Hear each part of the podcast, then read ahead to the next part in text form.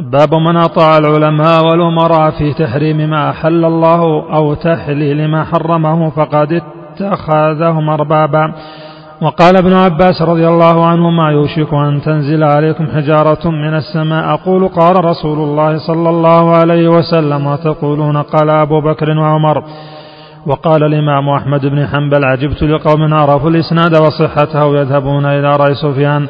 والله تعالى يقول فليحذر الذين يخالفون عن أمره أن تصيبهم فتنة أو يصيبهم عذاب أليم.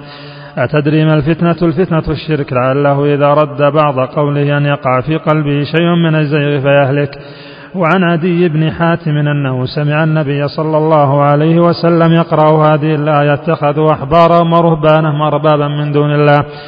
فقلت له إنا لسنا نعبدهم قال أليس يحرمون ما أحل الله فتحرمونه؟ ويحلون ما حرم الله فتحلونه؟ فقلت بلى فقال فتلك عبادتهم رواه أحمد والترمذي وحسنه.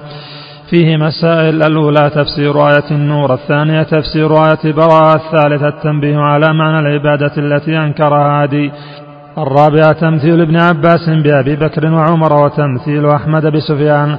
الخامسة تغيير الأحوال إلى هذه الغاية حتى صار عند الأكثر عبادة الرهبان هي أفضل الأعمال وتسمى الولاية وعبادة الأحبار هي العلم والفقه. ثم تغيرت الأحوال إلى أن عبد من دون الله من ليس من الصالحين وعبد بالمعنى الثاني من هو من الجاهلين.